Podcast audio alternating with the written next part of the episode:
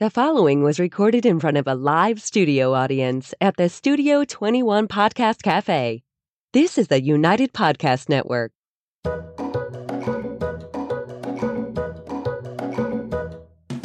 Welcome to the Quirky Dog Podcast, inspired by some of the quirkiest dogs you can ever imagine and the owners who love them. This podcast is brought to you by the quirky couple themselves, Scott and Jess Williams. Their aim is to educate and entertain. Here's Scott and Jess. Welcome, guys, and happy Wednesday. We had a hard start there, and now we're right on live. okay. Awesome. We are coming to you from Salem, New Hampshire, and we had one hell of a weekend. We were out in Hamburg, New York, teaching at the barking lot. We have our staff shirts on. Shout out to Noelle Nasca At the parking lot? and her whole community over there. Yeah, if you don't know Noelle, you're clearly not that in tune with this podcast because we did a four part series with her and a daycare episode with her and everything else. But we just had a great time out there with her and her community teaching how to calm your canine. So we're going to talk about that whole program today and give you guys some tips and tricks with your own dogs and your anxiety. But first, we're going to start with the quirky tip of the day. Okay, my quirky tip is starting next week. So next week is what November first. I don't know. I'm all over the place right now. No, uh, yes, it is November first through the weekend before Christmas or the Wednesday before through Christmas, twelve twenty. I'm doing quirky tips with awesome discount codes with awesome products for holiday stuff, either two-legged presents or four-legged presents. But this is going to be. I know everyone doesn't celebrate Christmas, if you will, but theoretically, like leading up to the holidays, if you need ideas for gifts, you want ideas for gifts for dogs, you know, gifts for friends' dogs, gifts for friends who love dogs, gifts for kids who only have dogs and no children. This is going to be for you. So every week from next week until the Wednesday before Christmas, we're doing really cool shops with awesome discount codes only for our audience. So be sure to tune in and listen. All right, we got a lot of stuff to talk about. Jimmy's having a TPLO next Thursday. I want to take a moment and acknowledge Bobby, the port dog Oh, from yes. Portugal. The oldest passed dog just died. 31 years old, Yeah. and um, grew up on a farm, ate human food, and they said he got regular veterinary care. And uh, but 31, he's born in 1992, Yeah. so that's quite a run for a dog. Yeah. And I have renewed hope for my dogs. you know, Jimmy is 11 and just starts acting like, well, you know, he's kind of in the sunset of his life now. And I'm like, what are you talking about? I'm like, He you know, just- this surgery, this surgery could give him three or four more good years, and Scott's like three or four. We need like seven or eight. So whatever. He's going under Yeah, the knife. offset the cost. Next Thursday, stop. He's going under the knife um, next Thursday, November 2nd. So send good vibes to him. We'll keep you guys posted. It's a three month recovery um, once he gets the metal plates put in. And he's healthy. He has a good heart and everything plates. else. But we have just been going through the throughs. He was out in New York with us and hobbling around in his harness. We call him, um, we were calling him Tiny Chew, but now Noelle's called him Tiny Jim, which is kind of cute. It's even closer to Tiny Tim. So he's Tiny Jim. Um, but really, what we want to talk about is this freaking program that we developed, that we spoke about, that we taught to a pretty sizable group. We had over 50 people there on Saturday. I took a tricks course, or I taught a tricks course on Sunday, but we had a really, really good time. And we had a lot of challenging dogs. I mean, we had a few working line German Shepherds. We had some Malinois, which are, you know, never an easy breed to go with. We had some challenging rescues. Um, so a lot of stuff came up and we talked through a lot of stuff. And Scott and I so often feel like, how to calm your canine is just so basic and everything else. But, you know, we could have gone on and on and on and on. We had to like stop questioning. So we just want to talk about some of those things um, today. What did you get from takeaways? Where are you at with Well, the whole I've, thing? I've always thought, uh, you know, about this program and what we put together is it's incredibly simple, but it's not easy. yeah. And it's easy to look at it and say, oh, yeah, that's nothing, or that's not a big deal, do this, do that.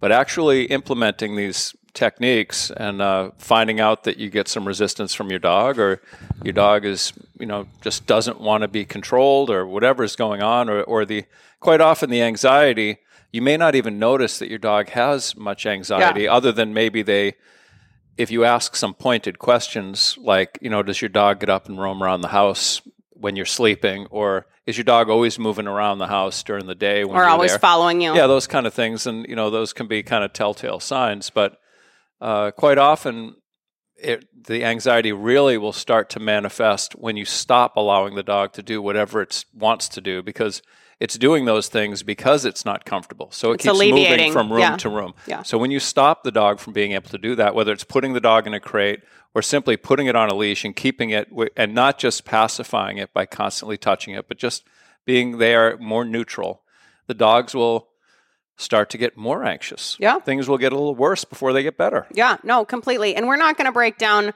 the whole program here today. Um, we do sell this online course. I think it's $37. It's very affordable. It's in a link in this description. Um, but there's also an accompanying ebook, and everybody that came this weekend now got the course to brainwash themselves with and then the ebook also for follow-up trying to help really have these lessons sink in.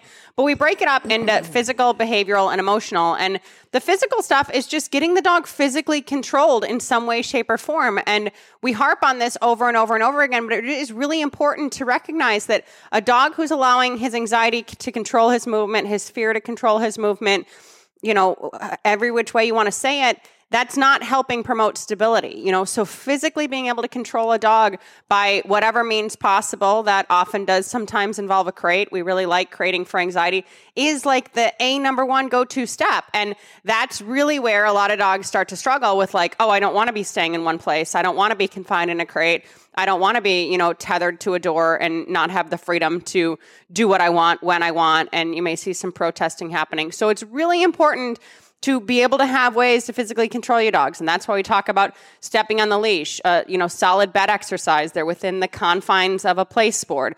Um, What's another one you do? Crating, obviously. That is physically confining a dog. Definitely, they can't get out. So it's The- important to think about these things. People want to give their dogs more and more and more and more and more, but then sometimes their anxiety is bubbling up more and more and more and more and more because they have too many options. You know, people with anxiety, structure is good to have and limited options. If you have a hundred choices in front of you, that's gonna um, raise your anxiety a lot more. So if you have like pick door number A or door number B, which one do you want to do? It's easier to see a picture that doesn't have as many options. Yeah, I mean the the structured feeding, which seems simple to me because I always raised all my dogs like that, even you know before I we even met.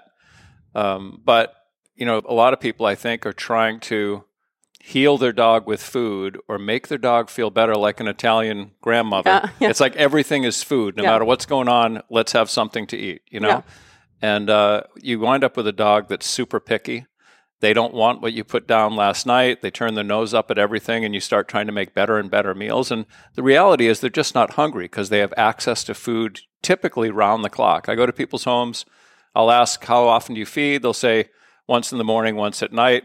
I'll look at the bowl on the floor. It's three quarters full of food. Yeah. Because the dog doesn't eat breakfast. And Yeah. then it grazes in the afternoon a bit. Then it doesn't eat dinner because it's not hungry. Because it's just like with the kids, you know? Yeah, and a lot of times, you know, if you don't have more than one dog, you know, resource guarding and stuff isn't going to pop up. So it's not the end of the world if there's food sitting out all day, but it is one of the really important things for behavioral stuff as far as anxiety goes. You guys, it does target anxiety getting on a structured feeding schedule. We talk about structured feeding in our free course Canine Mind Shift. Structured feeding is important for so many different reasons and that is a good starting place if you have a dog who's totally dysregulated, who's out of its mind with anxiety, maybe showing, you know, very serious separation anxiety, very serious fear issues, whatever you may have. Structured feeding is a good way to go. And if you have a little dog, you can do structured feeding three times a day. I get, you know, those small dogs sometimes you don't want to have glucose issues and stuff and little Yorkies and everything else, but it should be three times. Okay, you get food, here's five minutes. You get food, here's five minutes. You get food, here's five minutes. Teach the dog to eat on a schedule. Super, super important. Yeah, and a lot of and when it goes to even doing some training with food, I mean, if your dog doesn't have at least good food drive, if Yeah. not great, you're really your hands are kind of tied You're as limited. far as how much you can do. We had Yeah. one person uh, raise their hand about the crating. There was a lot of questions about crating, I couldn't believe it. and talked about luring the dog into the crate. You know, to throw food into the crate. Well, you know that if your dog has tremendous food drive, you could probably get away with that for a long time. Toss a treat in, the dog will run in, and then you could get to a point where the dog is just anticipating. They'll run in even if there isn't food because they're anticipating you're going to throw something in for them. But if they have moderate food drive, you might get away with that once or twice, maybe three times. And then if they don't want to go in the crate, they're not going. yeah. They just don't care about the food. Well, and there's a behavioral aspect of that, this bribing versus rewarding, right? Like we want the dogs, we want to say crate, and then the dog, it's followed up with food. Even if you're feeding your dogs your meals in the crate, you're telling them to do something, and then their breakfast or their dinner comes in. It's not that you're, you know, putting that in the back of the crate, and that's how they're getting in the crate, and they have two feet out the front door while they're eating, or you know, you close it while they're eating. No, they can get a Kong, they can get something in there, but first they should listen to you, choose to go in the crate and then get rewarded. Bribing is not going to get you very far in life. Let's show um, a couple pictures and video um, from this weekend just before we go to break. Chrissy, do whatever order you want. But um, Noelle has this great facility, um, the Barking Lot. It's a place for daycare and training. We did some bite work um, with her dogs there afterward, and we had a good group. It was really a good group. We have a. Did I send you a video too? All right, show the video, and I'll shut up.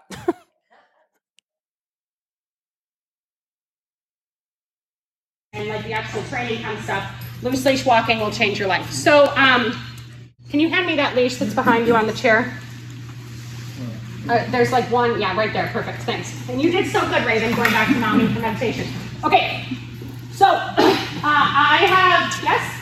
What about the dominant dog collar? That's perfect. I'm not crazy about those. I'm really not into.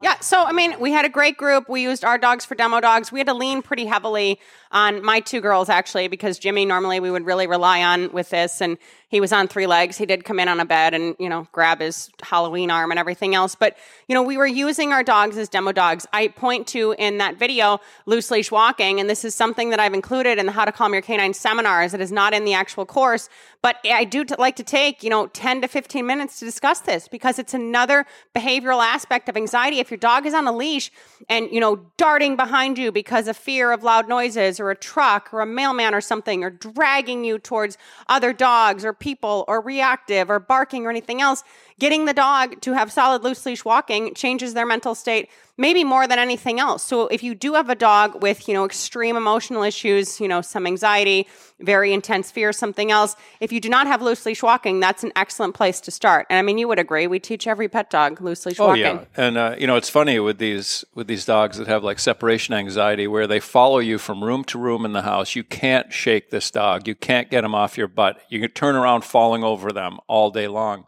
but if they slip out the front door, they'll take Yeah, off. they're gone. Yeah. Now, but there's no recall there. Yeah. Or the opposite happens where they will drag you on the leash everywhere and just could care less about you. But quite often, if you drop the leash, then they're like, "Oh my God, where are you?" And they Yeah. turn around and come back because they're used to that pulling, and they don't.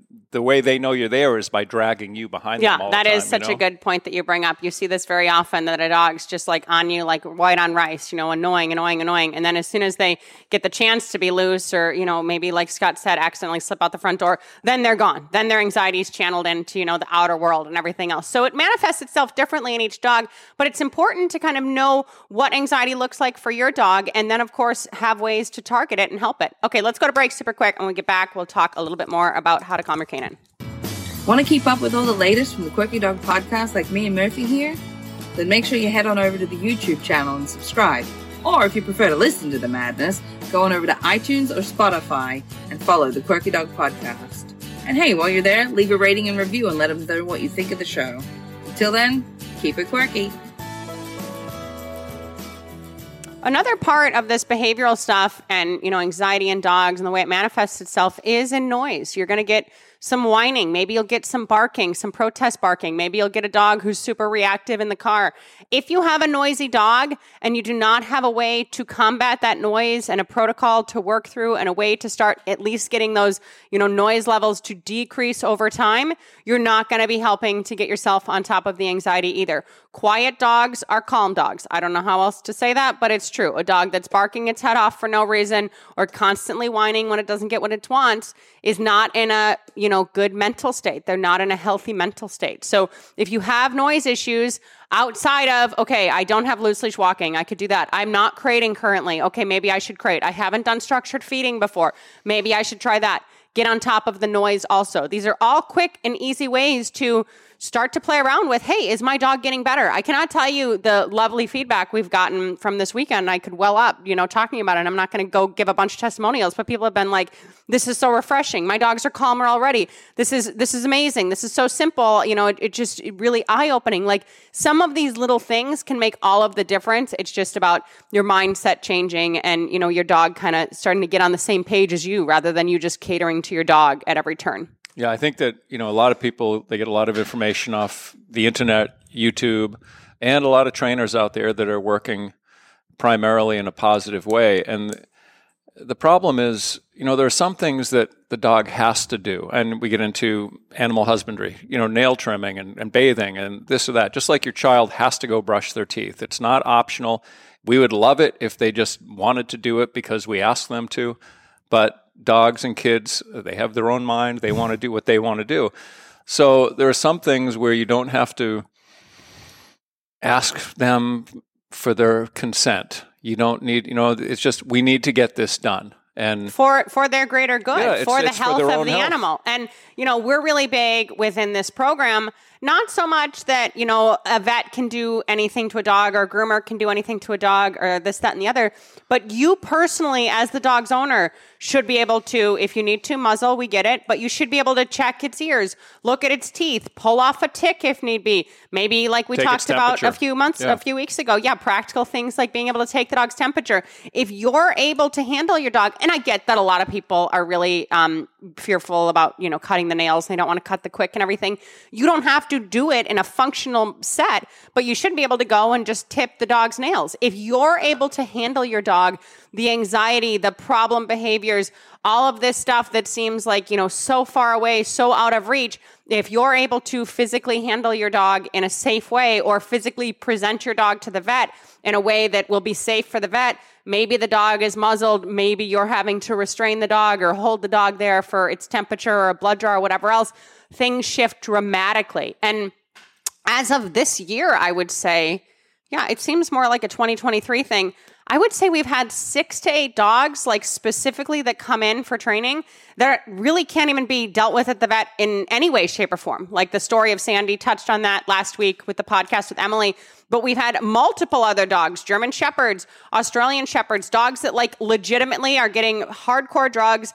The vet still cannot handle them. Maybe they're even giving ACE for something. And we're conditioning these dogs to muzzle. We're teaching these dogs to accept basic handling. And we just got a great report from a previous client with the Shepherd. She went to the vet and it, everything went great. I mean, it was, she was shocked. The dog was muzzled, but pers- honestly, I cut that dog's nails with a muzzle and a cone because the dog fought so hard. And like already with what she's been doing at home and everything else, it's getting so much better. The vet noticed a difference. I mean, dogs need to get vaccines. Dogs need to get their temperatures taken. Sometimes dogs need to get blood drawn to see if there's a bigger underlying cause going on with, you know, some behavioral concern or some physical concern or anything else.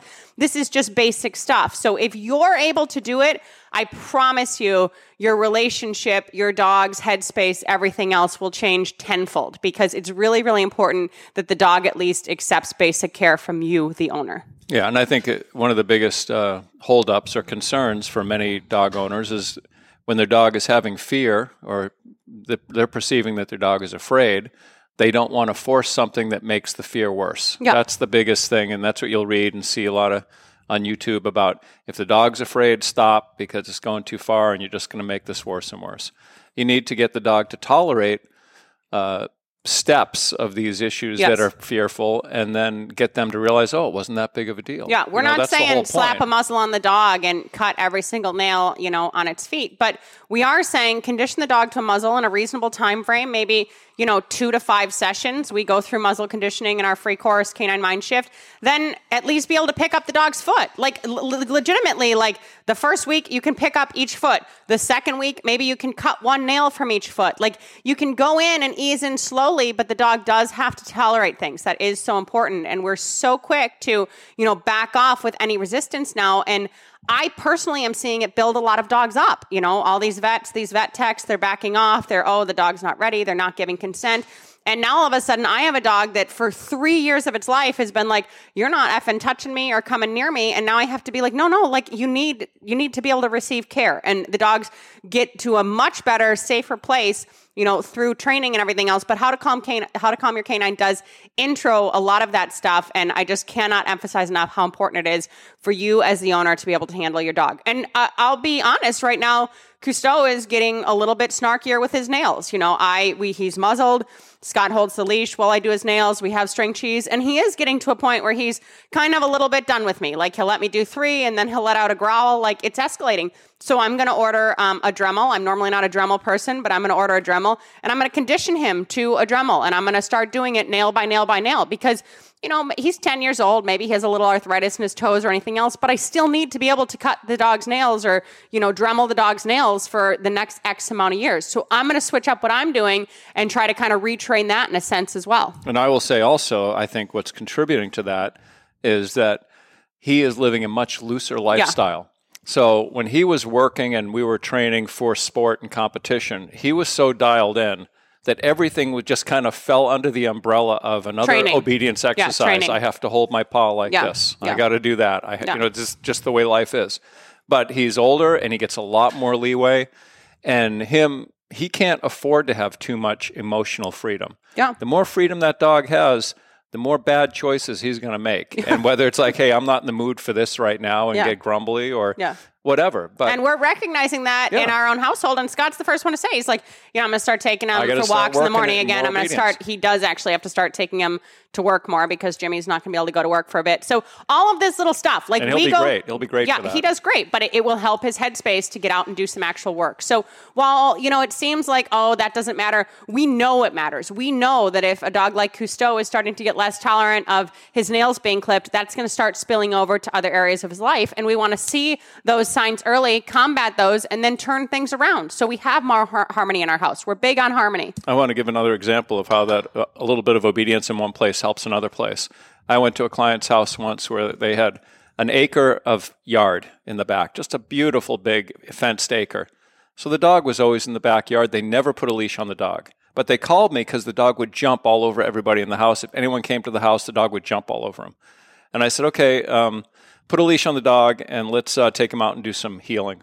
And they said, oh, we don't need to do that because we have a big backyard. We never take the dog out on a leash. And I said, I understand, but I'd like to just, you know, get a little bit of control. So I took the dog out in front. We worked the dog for 15 minutes. We bring the dog back in. The dog won't jump on anybody. it had nothing to do with jumping. Yeah. But since we put a little bit of control on the dog's brain, he was better behaved and more thoughtful in the house. So one thing always, you know, things typically bleed into another. Whether it's a lack of control bleeding into now your your grooming, Less control or in other con- places. control that now is giving you better control in other areas. Yeah. So you need to have that balance for the sake of the dog and the people around. it. The last thing you want is to either rehome your dog or, God forbid, have to put the dog down Or even have an incident with animal stupid- control yeah, the over a bite. Yeah, you don't dog want never this. bit anybody in its life, and now it bit somebody over something stupid because the dog has the run of the house or the property, and now all of a sudden he thinks, "I'm going to control everything in the Yeah. world here." You know, We say that all the time. The control you put on the dog outside the house is going to transfer to inside the house, and the control you put on the dog inside the house is going to transfer to outside the house. So, and the funny thing about how to calm your canine, it's not really like this heavy control. And we bring up, you know, positive training versus balance training. How to calm your canines with a flat collar. There's no compulsive tools that are added. There's nothing else. I don't even think I mentioned bark collars in the barking section. I mean, clearly we're pro that kind of scene. If you need to use a bark collar inside of a crate for excessive barking and everything else, but like it is like as watered down material as possible to appeal to any average pet person, to appeal to any shelter volunteer, to appeal to all camps. Like we're just talking about some basic exercises to try to change your dog to be living in a happier, healthier headspace. I I'd say it appeals to all dogs too, because yes, there are outliers that need more work. They may need to go with another other tools, but for the most part, the average they're domesticated animals. Yeah. you know they don't want to be uh, crazy. Yeah. They're acting crazy, but they're not comfortable being crazy. Yeah. and so we need to get them reeled in and let. And quite often, the dogs just kind of relax, like, Yeah. "Oh my god, thank you, Finally. thank you for giving me some parameters to live within." It, it feels You good. know? You can almost feel this like sigh of relief that goes on. And Scott, you know, talked about dogs who bite, and you may think, oh, well, my dog's never going to bite. And, you know, maybe that is the case. Maybe that is. But I will tell you, and we say it time and time again, our most aggressive dogs have the highest levels of anxiety, the dogs that we have worked with in the past. So, aggression and anxiety are often closely related. Drive and anxiety are often closely related. You guys, these type A personality entrepreneurs that are out there, you know, go, go, go, go, go, go, go, they have a ton of drive. They also probably have a high level of anxiety. They may have been diagnosed with ADHD. Like all of these things are interrelated. So the more you start seeing this big picture and putting the pieces of the puzzle together, the easier it will be to combat. And I do want to mention like you have to know what anxiety looks like in general in dogs. You know, we went through that at the seminar. I always like to do, you know, like some different like round round table discussions about like what do you see? You know, obviously drooling, panting, barking, excessive water um, intake. That was one that Scott had brought up. There's a bunch of different things to look for: shaking, Suck, suckling or yeah, self mutilation. self-mutilating. There's a bunch of different things that come up, but also, what does it look like for your dog? Like, what does anxiety look like? When does your dog start getting anxious? Like for Sink, if she's gonna show some anxiety, she'll start like scanning the room. You know, if Vital's gonna be anxious, she'll start being vocal. She's vocal in a lot of contexts, but you know, that's maybe a time where she's a little bit looser. She's starting to crazy stuff. So you need to not only know what anxiety as an overall big picture looks like in dogs, but what does anxiety look like for your dog? And what are the first signs of anxiety so it doesn't spill over into this full on drool fest where you have a puddle now in front of your dog while it's, you know, sitting on the floor or in its crate, or it does get to the point where not only it's licking itself silly, but it is self mutilating. Like you want to head that off on the front end, but you need to know how to identify that and what that actually does appear like in your own home.